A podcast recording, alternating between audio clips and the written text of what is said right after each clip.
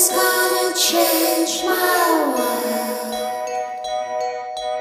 Nothing's gonna change my world. Call if you need me. この番組はめぐみあゆと井上和樹が普段話していること、つまり日常の中でハッとしたことからまだ言葉になる前のモヤモヤ、ちょっと興味が出てきたことや面白かった作品の紹介など何でもかんでも好きな話をしちゃうトーク番組です。誰かの電話をこっそり聞いているような、あなたもここに参加しているような気分でお楽しみください。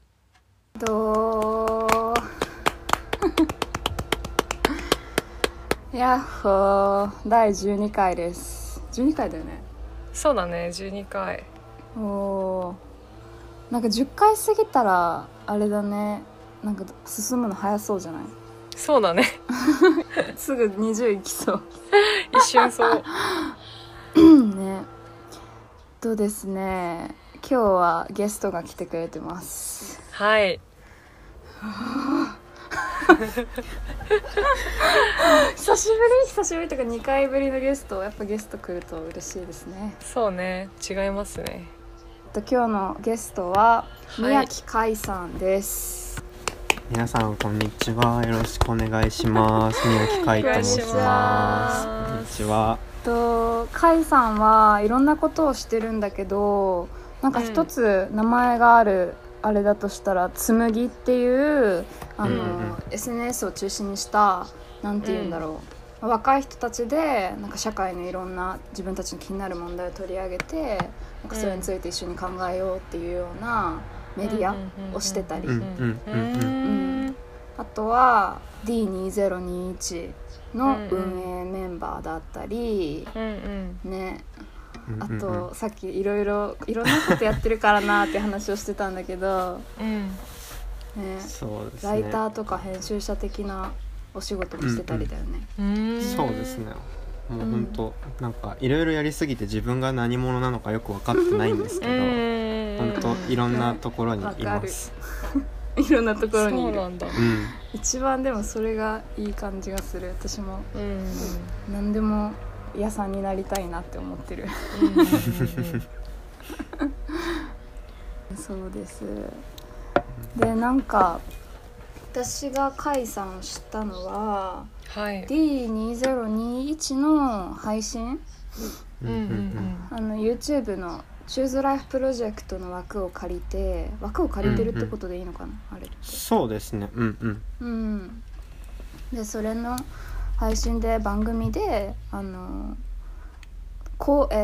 絶望しないための公開会議。そうです、合ってます、絶望しないための公開会議っていう番組の会があって、でその時に普通に私は見たくて見てたんだけど、海さんがスピーカーとして出てたんですよね、で、なんかすごい一番最初ぐらいに出てきたのかな、なんだろう、私すごい海さんがその回でめっちゃ印象に残ってたんですよ嬉しい。なんかわかんないけど、多分、なんかまずはそのすごく聡明そうな人だし、なんか同世代で、番組でしかそのあれでしか見てないけどフィーリングが合いそうみたいなパッて思ったのと、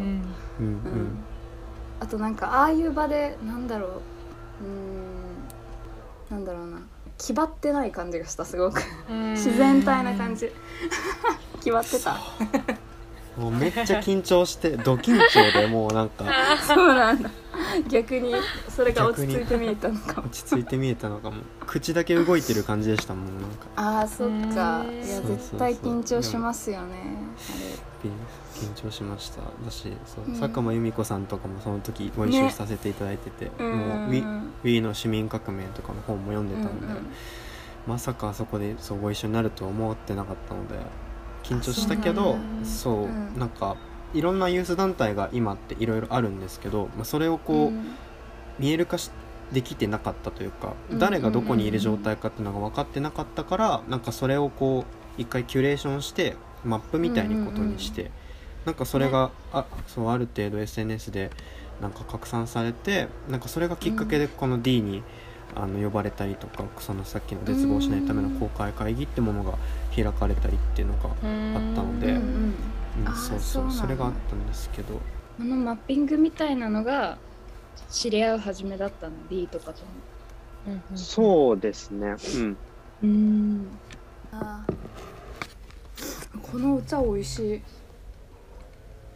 なんか最近お茶いいなと思って、コーヒー機が終わってお茶機に入ってる。あ、一番いいと思う。わかるめっちゃわかる。わかる、体にいいと思う。ハイさん飲んでお茶は何なんですか？お茶なんかこれなんだ、ジャスミンかな。どこのジャスミンだ。なんかめっちゃ可愛いな。ジャスミンかわかんないけど。いいそう最近はまた紅茶になってますね。紅茶とかジャスミンとかになってます。ハーブティーとか。へえ。なんかだいぶ前にお便りで。皆さんはいつもどういう水分を取ってますかみたいなお便りが来たんで、だけど取り上げられてなくて、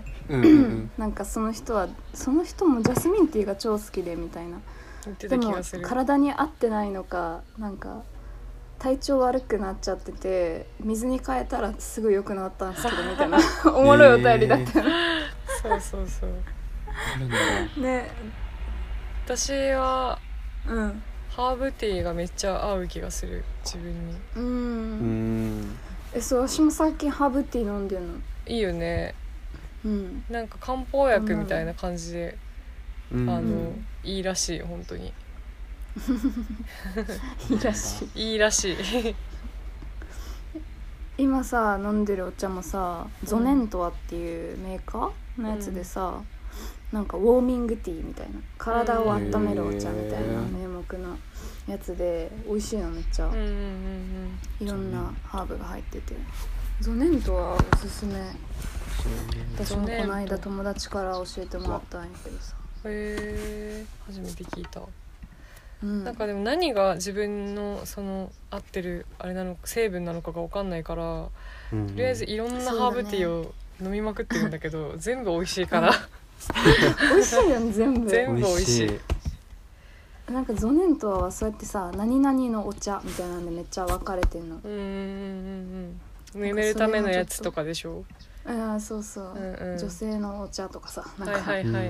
あとさあれあったよ、なんか月の満ち欠けに合わせて飲むやつ。葉月ちゃんじゃない？確かに。なんか私そうみたいな、上限の月のそのあり方でなんか体調変わることに気づいて最近。そうなんかそういうなんかちょっとありえないやろって思ってたんだけど、なんかあゆちゃんとかにそうなんか今日も体調悪いとか言ったら、あゆちゃんが今日満月だからじゃないみたいなことを言われ続けたりして気づいて、あみたいな。わかるっていうか、あれですよね、満月のなんかどのタイミングかわからないけど、満月のタイミングでやっぱ一定数その気が高ぶる人っているみたいな話を聞いて、なんか私そんなに占いとか信じないけど、なぜかタロットだけはちょっとなんかあーってなっちゃって、この間占ってもらって、占ってもらいたいタロット、いやもういるんですよね、タロットできる人が。知り合いで友達、めちゃくちゃ面白かった。選挙とか占ってもらってめちゃくちゃやばかった。めっちゃいいですね。面白かった。選挙占ってもらうのやばい。そんなことできる。できるんですよね。すごい。あれすごかったな。やば、タロットをさできる人これに呼んでさリアルタイム占いしてもらいたいね。めっちゃやってもらいたいそれ。超いいね。次の企画だわこれ。ちょっと次会ったら言っときますね。お願いします。やった。嬉しい。最高。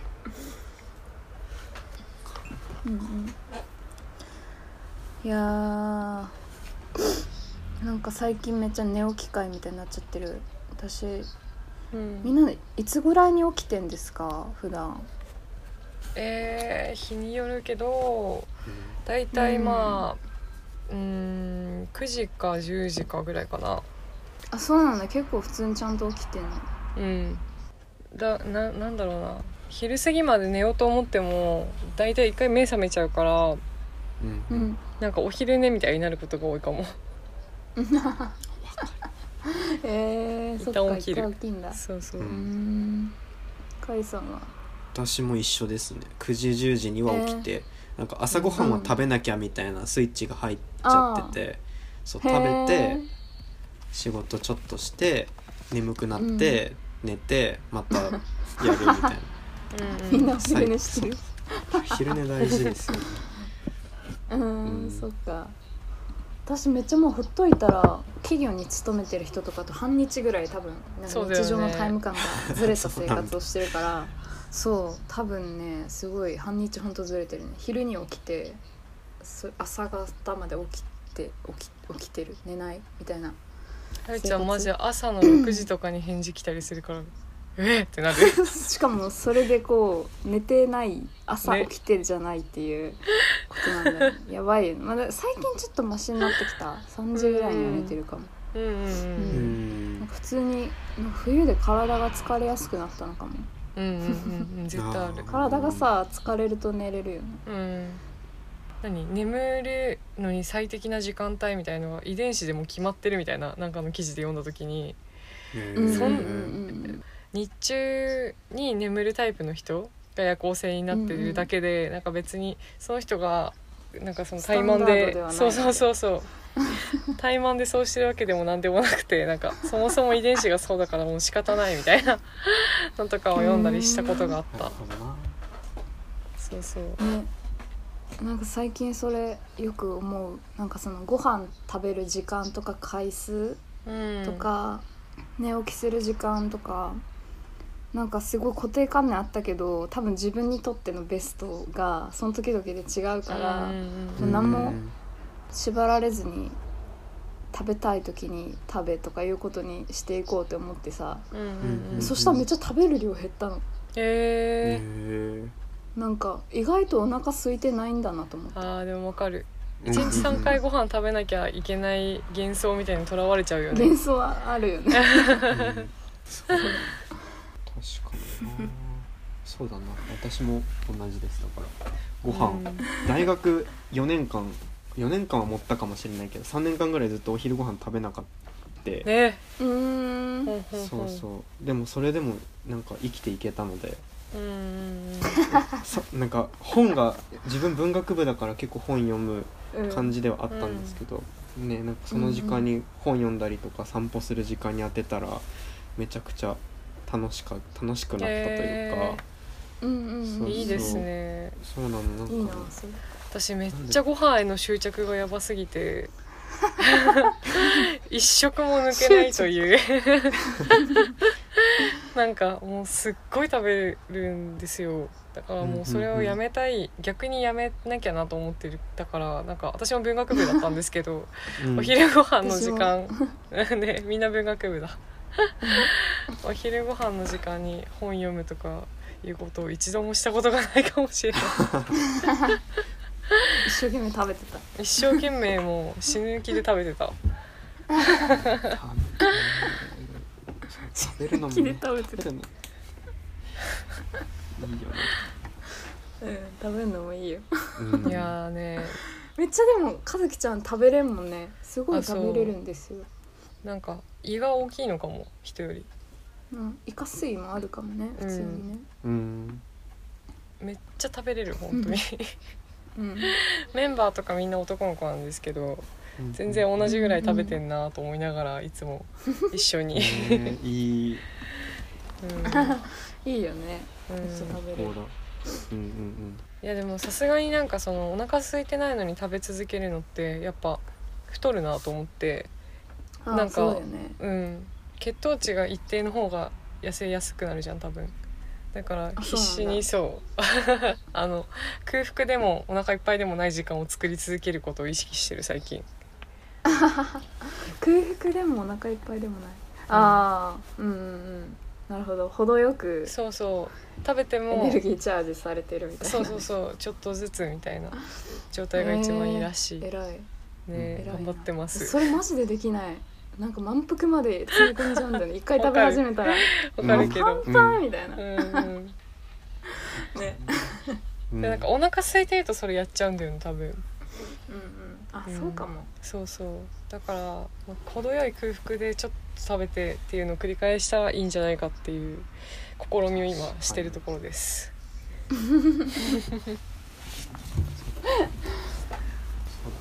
いや、さっきめっちゃ私がなんか止めちゃったけど、カイさんの紹介をしてたのにすごいいきなりお茶の話し始めちゃった。そうだわもういいんじゃないですか。いやダメだよね。一応大体その、ね、こういうことをやってるよっていう話はパッとしたけど、そうでと、なんか私がそれで普通に D で素敵な人だなってすごい印象に残ってたら、そのちょっと後ぐらいにカイさんから何かなんだっけツイッターかなフォローしてくれたんだよね、でそれでカイさんやんみたいな思ったの私は。でもその後聞いてたらポッドキャストも聞いてくれてたみたいな話になったから、マジかやべえ ねすごい嬉しかったんです。そうなんだ。そのタイミングでそのお二人が音楽やってらっしゃるってことを知ったのかな多分。なんかそこら辺からお二人のやってる音楽の曲とかをすごい聴き始めて、でなんか Spotify とかでフォローして眼劇して、なんか認知するみたいな、この人たちがこの声の持ち主なんだみたいな感じで、なんか声から入ってるからやっぱりその人とのなんかリンクがずっとされてなかったから、そこで多分やっとつながったみたいな感じで、嬉しいタイミングだったんですけど、逆のって言ったらあれだけど、音楽聴いてくれてる人がこのポッドキャストを聴いてくれる人の方が多分多いと思うので、そのポッドキャストから曲に行く人たちの話聞くとマジかってなります。めちゃめちゃ、感動するよね。感動する。なんかさっき、なんだっけ大学で文学部って言ったけど、大学で何してたんですか？大学は一応日本文学専攻だったので、一緒なんだけど、すごくこう平安時代の和歌とかについて、マジで同じですだったんですけど、高校まではそこめちゃくちゃ好きでしたし、古典とかもめちゃくちゃ好きだったんですよ、で大学入ってからも一緒だったんだけど、なんか、なんだろう、大学入ってからも1年間ぐらいが同じその高校の受験とほぼほぼ変わらない内容だったから、なんか他にいいものないかなって思って探してたら社会学の授業を受けられることを知って、なんかそこからジャーナリズム論みたいなのとか、なんかメディア論とかに触れた瞬間になんかやばいこっち面白いみたいになってしまい、大学時代は結構社会学の方もわりかし突っ込んで入ってたりとかだったんですよね。なんかそう割と好みがいろんなとこに散漫しちゃうタイプの人間だと私は思っているので、なんか本当いろんなことを哲学心理学みたいなこともそうですけど、やってましたね。でも結局それって文学にも通ずるものめちゃくちゃあるから、なんか行ったり来たりしてました。そうちょっとずつ全部つながってますよね。そっか。私もマジで同じだったな。てか私は何も考えずに文学部に入っちゃって、その古典とか全く好きじゃなかったのにやることを知らなくてその日本文学部が、だから騙されたわと思いながらずっと授業を受けてましたね誰も騙してないんだけどそうずっと現代文学だけできるかと思ってたら違ったという感じでした。私もその解釈でした。いやですよね。なんだっけ誰だっけ。誰だっけな。だから谷崎潤一郎みたいな人とか、割と近代のみたいな人いるじゃない。なんかエログラナンセンスみたいな。あそこら辺が結構興味あったんだけど、なんかそこじゃない方が多くって、なんか中国のなんか書道みたいな同じが大学だったら受ける、違うかな、違うよねさすがに分かんないけどそうそう、そんなのばっかりで、いや面白いこともあったけど、うん、って感じでしたね。なので、うん、好き嫌いがあったかも、うん、なんか金曜日の一限とかにマジで間違えて漢文の授業入れちゃって、あもういけるわけがないみたいなちゃんと受けられないみたいな感じで1年終えた気がする、1年は。わかるな、わかるんや、ぐちゃぐちゃでしたね私もそんな感じでした。一限入れて、うん、全員寝てた先生もやばいな。そっか、うん、なんかそうそう、さっきも言ってたんだけど、その海さんが台湾にすごいゆかりのあるイメージがすごくあって、うん、台湾が好きなイメージがあったんだけど、うんうん、それもなんで台湾とのファーストコンタクトは何なのかなって思ってた。そうですね、なんかまあ海外に行ったことがなかったんですよ、大学入るまで。でも、うんうんうん、バイトをいろいろすることである程度のお金も得たし、行ってみようかなって思ってて、でもなんか、うん、そんな遠くに行くのも怖いなってちょっと思っちゃってたから、うんうんうん、じゃあとりあえず近い台湾に行ってみようって思って、うんうん、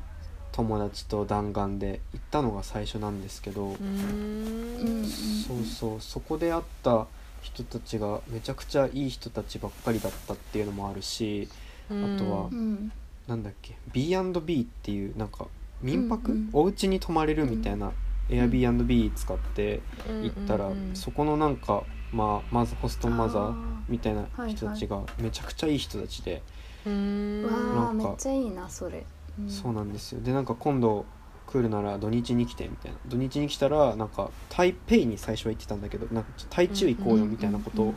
言ってくれて、そこでもうハートをつかまれなんかその後はゲストハウスのオーナーさんと仲良くなって、台南の方に、うんうんフリーアコモデーションっていう、まあ、無料で一定期間その宿代をタダで、うんしてもらう代わりに、うんうん、その宿のお掃除とか業務をするみたいなのがあって、うんうん、それでそうなんですよ、うん、それに2週間ぐらい台南に滞在して、なんかいろいろそうなんか歴史調べたりとか、それこそじゃあなんかジェンダーとか LGBT のマーチが私の来る1週間ぐらい前にあったみたいなんですけど、なんかいろんな旗とかがあったりとかもしたから、うんそうそう、ちょうどそこでいろいろ学んで、あ面白いなって思って、そうそこから結構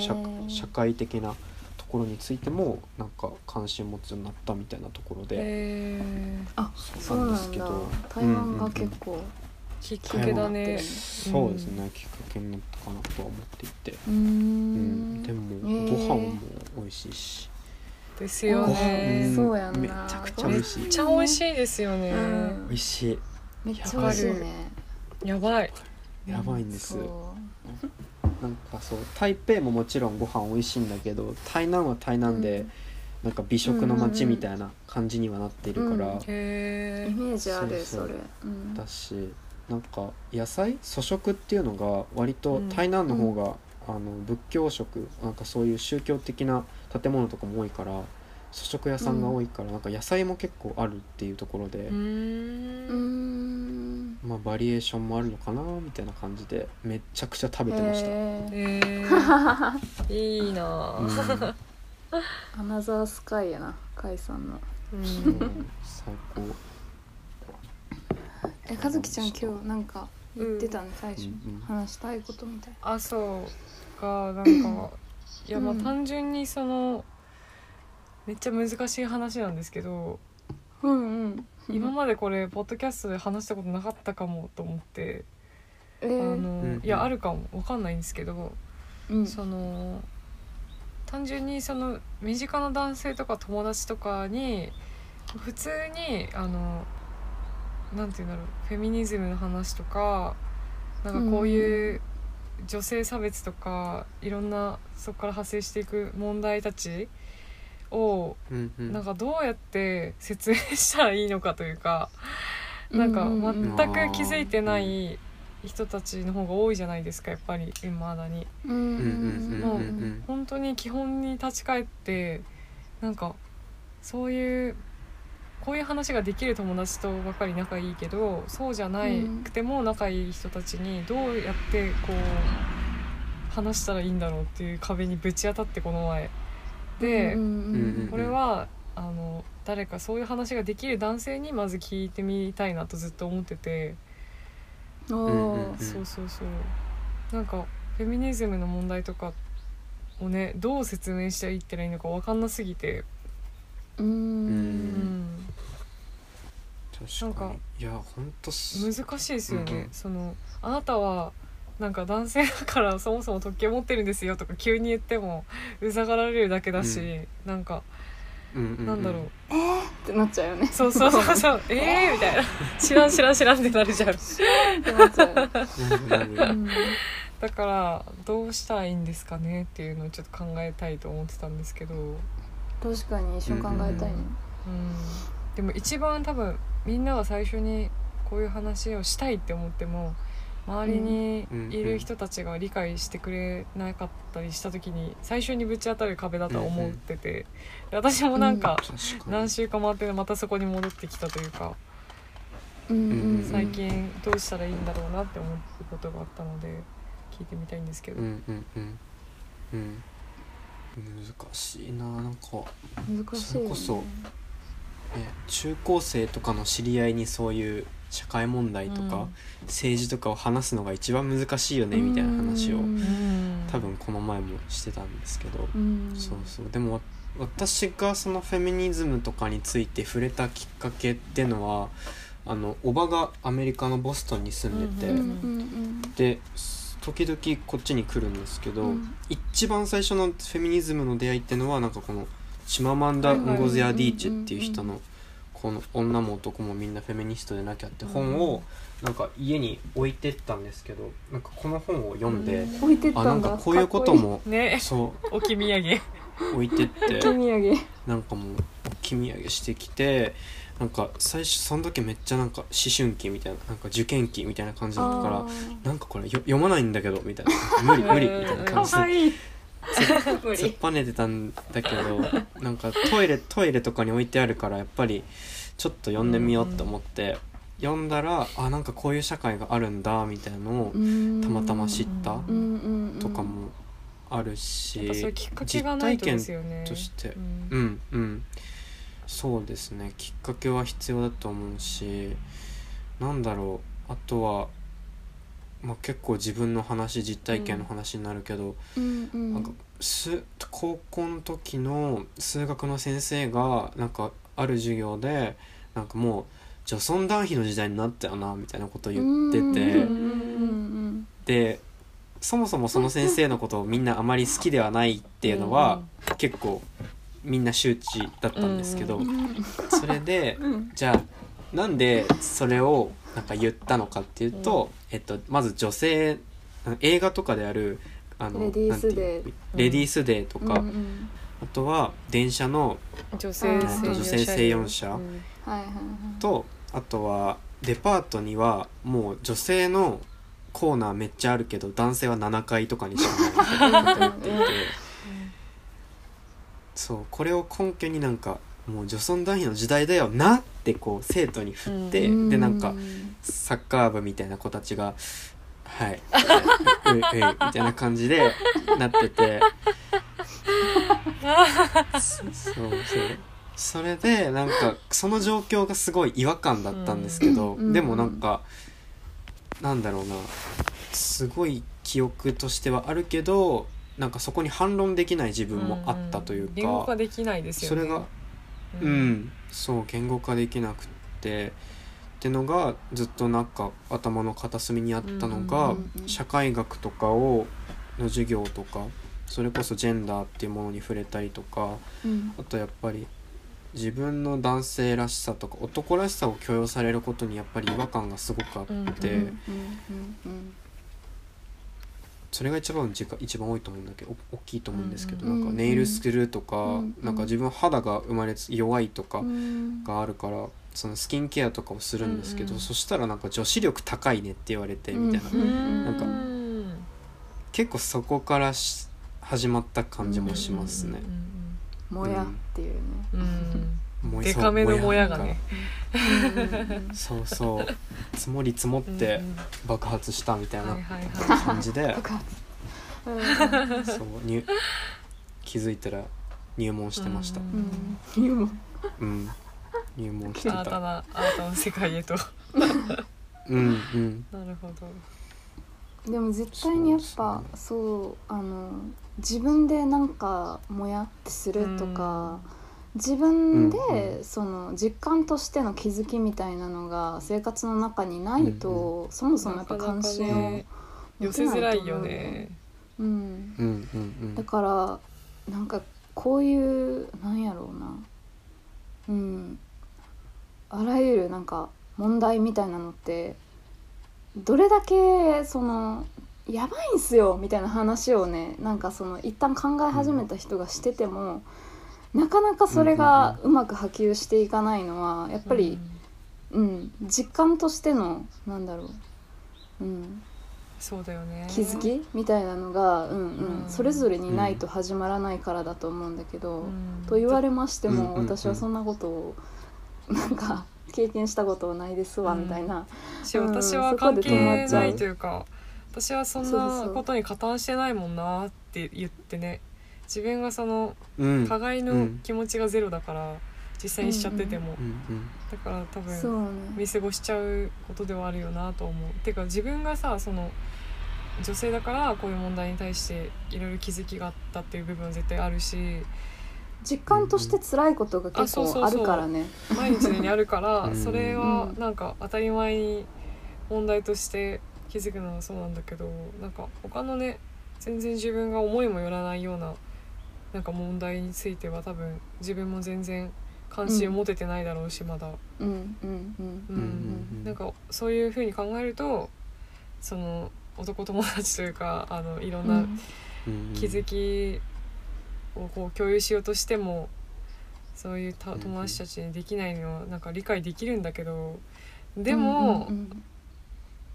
話したいし分かってほしいと思うところはあるよね。特になんか一緒に何かで活動するとか、仕事で関わるとか、なんかそういうつながりがどうしてもこれからもある人だと共有しときたい部分はすごくあるよね。そうだね、確かに。なんか今話を聞いてて思い出したのは、本当にそのフェミニズムってものの触れ始めの時に、たまたまテッドトーク、なんかすごいプレゼンするイベントみたいなのがあるじゃないですか、あれで小島恵子さんに、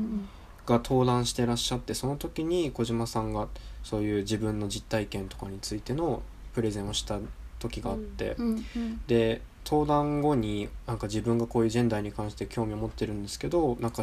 おすすめとかありますかって言ったんですよ、質問したら、てっきり私はそのフェミニズムの本とかを紹介してくださるのかなって思ったら、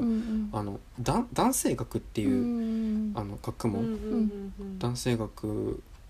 いわゆるその有害な男らしさとか、じゃあ今の社会がどれだけこう男性、もちろんそのフェミニズムとかその女性の方が圧倒的にそういうなんていうの重圧を受けているっていうのはあるけど、男性の方も結構なんかプレッシャーあるよねみたいな。なんかそのプレッシャーとその男性トキシックマスキュリニティっていう有害な男らしさとフェミニズムっていうものは結構その裏表の関係にあるんじゃないかみたいなことが話されてるんですけど、違う形の抑圧を受けてるっていうことだよね。そうそうそう。それでなんかその時に田中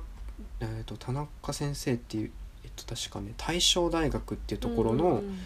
男性学研究をされている方の本をおすすめしてくださって、そこから結構なんだろう、自分ごとにもなりうるんだっていう、それまでは妹とか、親とか、あとは友達とかのそのなんていうんだろうな、虐待としてのというか、なんか他の人の気持ちをなんかこう感じてやるってものだったのが、そこの男性学みたいなものに触れることで、あ、これ自分事でもあるんだっていうところで認知したみたいなのはあったから、なんかそこもきっかけというかヒントになるのかなっていうのは話を聞いてて思ったんですよね。確かに自分も当事者なんだみたいなのに気づくきっかけがあると一番だよね。なんか前その大学の先輩たちがやってるポッドキャストでフェミニズムの話をした時、その時に話してた人が私以外全て男性だったんだけど、あ、聞いたなんかその時もやっぱなんだろう、そう結局その自分がなんかその当事者じゃんって思わないと関心も持ってない、でそれってどうやって持てばいいんだろうみたいな話に確かなったと思うんだけど、なんかやっぱその人たちはだけど自分もそう、社会の中でこういろんな役割とかを要請されてきたし、でそれに対して違和感を感じてきたっていうようなことを話してくれて、でなんかそういうちょっとしたもやとか、あ、なんかあれ普通のことのようになんかこうボーイズカルチャーの中で繰り返されてきたことで当たり前に受け入れてきたけど、実は嫌だったな、したくなかったなみたいなこととかね、もうほんとちょっとしたなんていうか会話の中のそのノリだったり、そういう些細なことだけど、なんかそういうのをいちいち、あ、あれは私はしたくなかったなとかいうことをこう認識していく、言語化していく、話していくみたいなことから話し始められることいっぱいあるねみたいな話になったんだけど、なるほど。でもやっぱりさ、そういうことをさ話せるのもまた勇気というかさ、素直になることが怖い人たちもいるじゃん。そうだね。なんかその自分の今までのそういう部分に対して目を向けることにすらちょっと抵抗あるというか、このままでいたいと思っちゃうじゃん、みんな多分。と別に問題視まずそこをまずしてないっていう、自分がそれが嫌だったことも気づいてないっていうことが多いだろうね、っていう状況だったらどうしようっていうそうだな。でもなんかやっぱり自分の経験を話すっていうことしかないんじゃないかなっていうのを私はよく思ってて、なんか、私のってこと？そうだね、やっぱ話し始めるのは自分っていうか、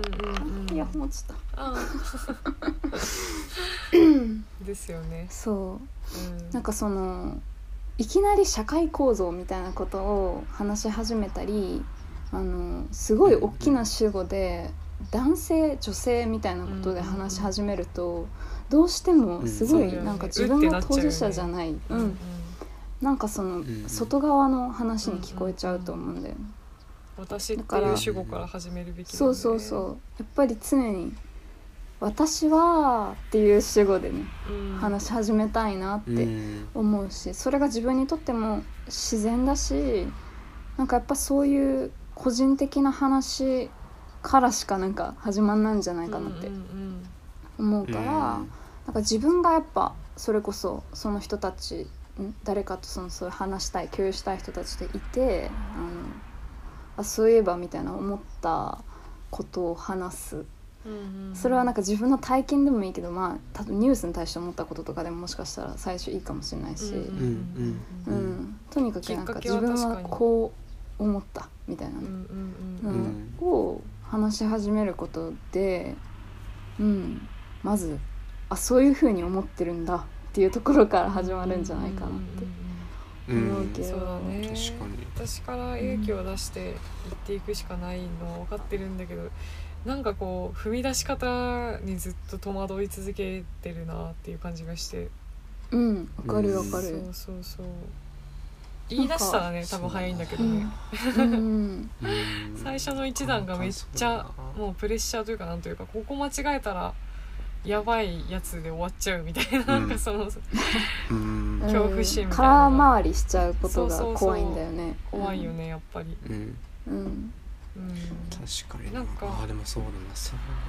結局こういう問題意識を持ってない人にちょっとでも持ってもらうことが一番なんか道のりとしてはさ近道というかことじゃん、多分。だからなんか。うんで多分こういうポッドキャスト聞いてくれてる人たちも割とそういう問題意識ある人も割といると思ってて、だからそうじゃない層にどうアプローチしていこうっていうのにすごい悩んじゃって、なんかだからありがたいです、うん、2人がアドバイスしてくれるのアドバイスなんてあれじゃない、アドバイスというかこうしたらいいんじゃないって一緒に考えてくれる、一緒に話す、うんうんうん、いやそう出すなそうですねそう出すな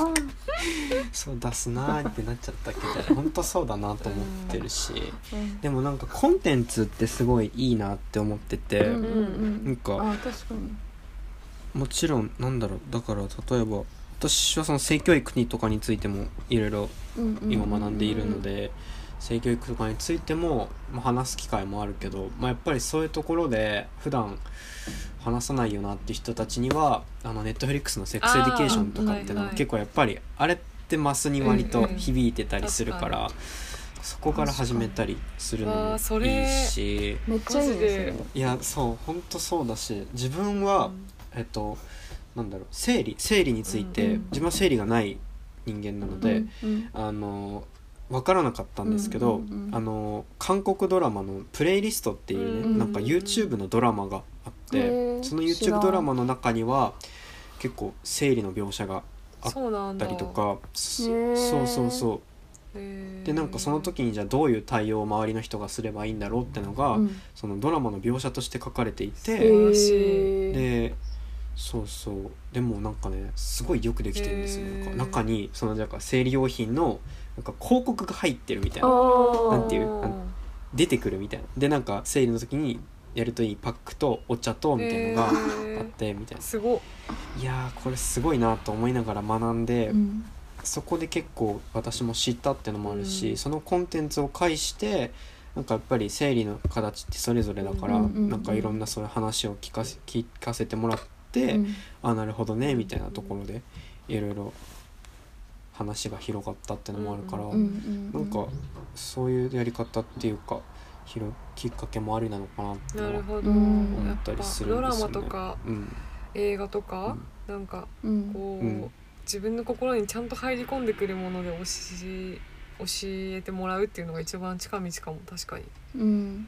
うん、なんか進めやすいしね、その、うん、別に何がどうだからっていうんじゃなくて、マジであのドラマ最高みたいな感じで、確かにそっちをねなんか普通に一オーディエンスとして、エンタメとして最高みたいなノリでも勧められるし、それできっかけで見てくれたら、うん、こんなドラマがみたいな感じになるかもしれないし、ね、なるよね、うん、そうそう、あとそういうのに自分がいいと思ってるとか関心があるんだっていうこともコンテンツ返して進められたら、うん、なんかちょっといい感じに共有しやすい、最初のあれとしては、うん、こういうの好きなんだみたいな、うん、好きっていうか、うん、いいと思ってるんだって、うん、やっぱそうだよね、そういうところからですね難しいですね、しかし難しいよねなんか普通に私もバンドとかやってたらやっぱすっごい男性が多い、男性社会だなってすごく思うし、うん、本当にそう、うん、本当にそう、そうだからすごいなんか普通にしててもなんか、うん、結構ライブハウス居づらい空間とかもあるし、ね、分かる分かる、うんうんうん、なんか女の子いたらすっごい安心したりするんだけど、めっちゃ分かるね、まずめっちゃ少ないじゃん、うん、うんそうそうなんかうんうんうん、8人ぐらい91とかもうなんならその日出てる出演者マジで、うん、で私だけとかある、私だけ全然ある、うん、あるからね、そうそう確かにな、なんかメンバーもみんな男性だから、うんうんうんうん、でまあ私の場合は兄がさ入ってるから、うんうん、なんかもうちょっとその、うんうん、なんやろ例えば体調の不調とかいうのもこうなんかこうあんまり気使わないでいられたりするところあるけど、うんうん、言えば分かってくれるというか、でこの間もなんかそれこそいきなり生理来て、ちょうどタイミングコンビニにいたからパッとこう生理用品買ったりして行ったんだけど、なんかその時もでもやっぱりなんか若干フルコンディションじゃなくないなって感じだったの。それが生理かみたいな感じになって、やばい、すいません。いいんだよいいんだよそう、その時も私はまあなんか言っとこうと思って、その、まあ、普通に待たせてたのもあるし、うんうんうん、普通に急に生理来たわって言ったら、あ、大丈夫みたいな感じで、まあ、2人とも全然普通に、まあ彼らは兄もだし、もう一人も妹がいるから、そういうのがなんていうか、割と日常的にこう全然なんていうか、生理みたいな感じにならないならない人たちだったんだけど、なんかでもそういうなんだろうな、うん、その相手にはない自分のなんか体の波とか、なんかそういうのも普通にやっぱ共有できたらなって思うね。そうだよね、なんかじゃないと多分見えないものになっちゃうから、マジで、なんか見えないものにされたくなくて、でも結構私その体調あんま良くないタイプの人間だったんですよ、ずっと。最近漢方薬でちょっとマシになってきたんですけど、だからなんか頭痛い時とかもすごいあったんですけど、そういうのもなんか言ってもあんまりなんかこういつも言ってる人だなみたいなことで終わっちゃうこととかもあって、なんかそういう辛さってどうなんか共有していったらいいのか、本当にめちゃめちゃ悩んでましたね。そうそうそう、本当そうですよね。なんかやっぱ教育が圧倒的にそこに関しては足りてないなって思うところがあるからね。性教育見ててもそうだけど、やっぱり北欧とかは一番って言ってもあれだけど、やっぱ進んでるなというか、日本も昔はすごい進んでたって言われてたけど、やっぱりね、バックラッシュみたいなところで、なんかね、なんか性教育なんてなんか寝た子を起こすなみたいなこと言ってて、いやもうずっと寝てるじゃんって思うんだけどいやーなんか分かりますね。私それこそ台湾とかももうみんながこう普通に手挙げて、なんか先生今日私生理なんで無理ですみたいなとかことを言えるっていう環境があるから、なんかこの差ってなんだろうみたいなところはすごく考えていることでもあるし、とはいえなんか今やっぱり性教育でいうと YouTuber の方とか、あとは教材とかもいろいろ出てきているから、多分年齢層的に低い世代はそれこそこう偏見みたいなのが少しずつなくなってはいると思っていて、なんかそうそうそうなんですよ。だから私は問題というか、もっとアプローチすべきはミレニアル世代と言われているような、20代後半から30代とかもっと上の世代だと思うから、ちょっと最近それもすごい考えていることではあるので、そうですね、そうそうなんですよね。本当に何でもっと教えてくれなかったのって思うことがありすぎるよね、性教育に関しては。本当にそう、何にも教わってないに等しい何にも教わってないし、それこそ私の時でなんだろう、やっぱりなんかさ、重ひでポロポロとかあるじゃん、ジブリの映画に、なんかあれでさ、その生理の話は男女分かれて聞いてみたいな描写が あんだけど、それでも多分、だいぶ前の話として、多分80年代とかの話として描かれてんだけど、でも普通に私が小学校の時もそうだったし、だからこうなんだろうね、自分と違う構造の体を持った人のことを全く学べてないの、そうそうお互いに、それはマジで別々にされた瞬間にさ、小学生ながらになんかこれは隠さなきゃいけないことなんだみたいなさ、その意識を植え付けられちゃうじゃん、男女ともに、それがもうめっちゃ気持ち悪いよねそうそう本当にあの時のなんていうか、すごい言葉にしがたいモヤモヤ感、なんか今でも思い出せるもん。恥ずかしいことにしなきゃいけないんだこれからみたいな、なんか隠さないといけないんだっていうかね、感じるよね。あれは残酷というか、なんというかひどいことだよね。ひどいことだと思う。本当にめっちゃ変ですよね。変ですよね。その割だからお家とかでお赤飯炊いたりする謎の伝統もあるから、謎なのよあれもちょっと何って感じなんだけど、なんか別にそれが好きでやっってて本人もそれを了承しているとかなら別にあれですけど、うん、なんか謎ですよね、うん、隠すのかみたいな、なんで隠してるのってもだし、逆にそれをじゃあそうやってなんか赤飯という謎のメタファーで謎のメタファーマジで謎のメタファーでなんか やるのもちょっと赤飯にもなんか申し訳ない、どうなんだそれはみたいな、そう赤飯の気持ちをね、確かにどうなんだろうみたいな、コンビニにも並んでるのにそう謎ですね。なんかすごいなって思うけど、なんか嫌みったらしくその赤飯を生理用品の棚に並べたいですね。嫌みったらしく、それちょっとやばいっすね。きついな、ね、なんかきちいなんかでもその幼心にさ、その嫌だったのはやっぱりその隠さないといけないものとかいうのも同時に、あとはなんか赤飯で祝われるみたいな文化も、全てがさ、なんかその役割とやっぱ結びついていく感覚があったからで、わかる。なんかやっぱりその生理が来るっていうことが持つ意味、社会的な意味みたいな、ね、うん、なんかやっぱどうしても子供が産めるようになるよとか、なんかそういうなんか部分に結びついていくのがすごく気持ち悪かったね。わかる。そうそう。すごい思い出すな。確かになんか、うん、そう女として眼差される瞬間みたいなのが、うんうんうんうん、なんかその時から非常に増えた気がするわ。なんか自分の中で意識がめっちゃ芽生えた感じがする、自分でもそうだし、その時にやっぱ小学生男子たちもさ、なんか、あ、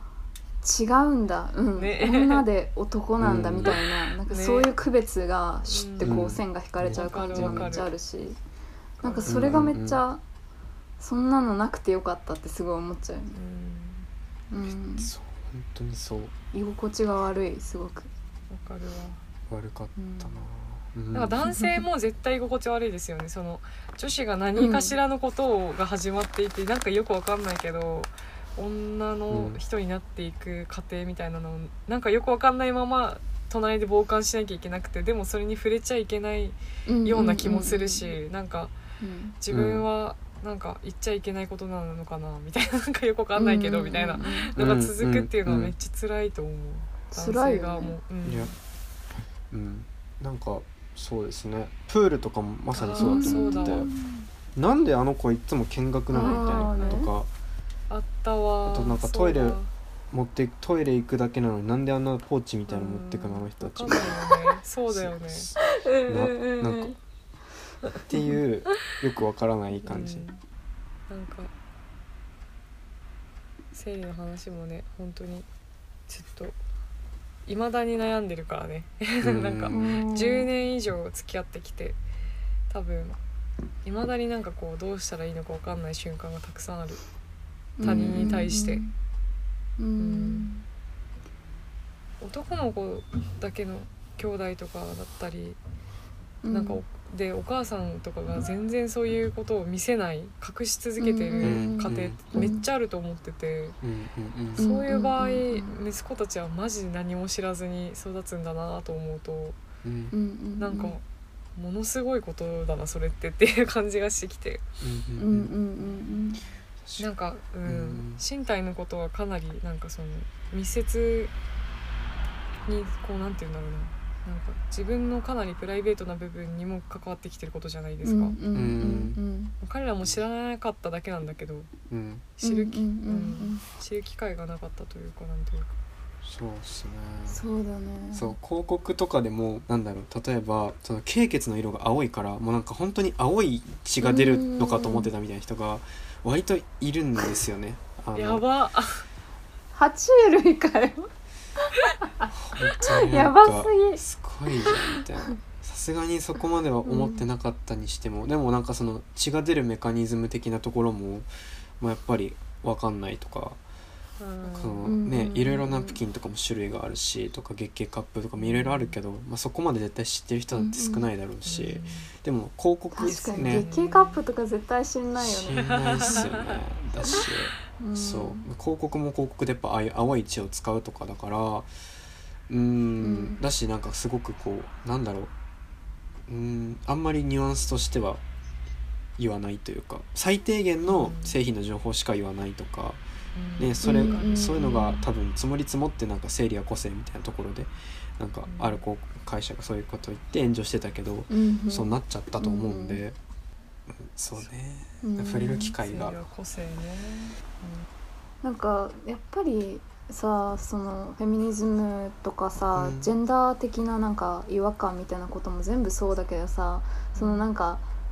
辛いなって思ってる人の方が話し始めなきゃいけないよねっていう話をよくしてるじゃん、うんうんうん、それは本当そう思うね。でなんか生理のこととかもさ、やっぱりそうで、その当事者が話さないと気づけない人が多分たくさんでさ、うんうん、そのハードルってでもやっぱ結構高いよね。なんか生理のことはそれこそ本当体のことだから、うん、ものすごく、うん、プライベートな話だし、うん、なんかそれをなんていうか、そうなの、そこの葛藤だよね、開示しないといけないっていうのは、うんうん、なんかやっぱり今の感覚ではやっぱ誰にでもできることではないような気もするし、本当にそう、うんうん、私は生理が来たとか、 なんかそういう、ね、一緒に過ごしてる人とかに対してなんかそれが言った方がいいなと思ったら全然言えるけど、うん、でもなんかやっぱりこっちも逆に気を使ったりするしね、それでね、なんか相手がどういう理解か分かんないから本当にそうなの、なんか、うんうん、なんか相手のその理解度を測って話すこともそうだし、うん、そうだね、なんかそうその状況によってなんかこっちが生理だと向こうが気使うっていう状況を考えて言わないっていう選択をめちゃめちゃするし、逆にこの時は言っとかないと迷惑になるから言わなきゃっていう時も、まあ、たまにあるし、うん、なんかそう理解してくれる人にはまあまあ言えるけど、それが一番もちろん楽なんだけど、でもその理解してくれる人ですらその自分がプライベートなことを話せるっていう信頼を持ってないとどうしても言いづらかったりするし、いろんなその複雑なことが絡み合いすぎて、なんかもうめんどくさいからなんかもうないものにしちゃおうってしてる女の人がめっちゃ多いのはすごい思う。うん、ないことにして生活してる人めっちゃいると思う、本当に、うんうんうん、会社とかでも辛くても言わないのが正解みたいな、うんうんうん、だね、まあ、やっぱそれもこれもね全部男性スタンダードで社会が成り立ってるからですね、うん、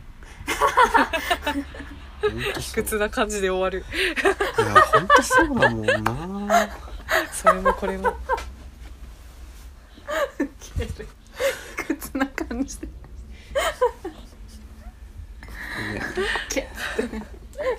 K だよなでも本当さ今さ世の中は女性半分いるのに意味わかんないよね、本当に意味わかんないよね、うん、もうどうするどうするね本当に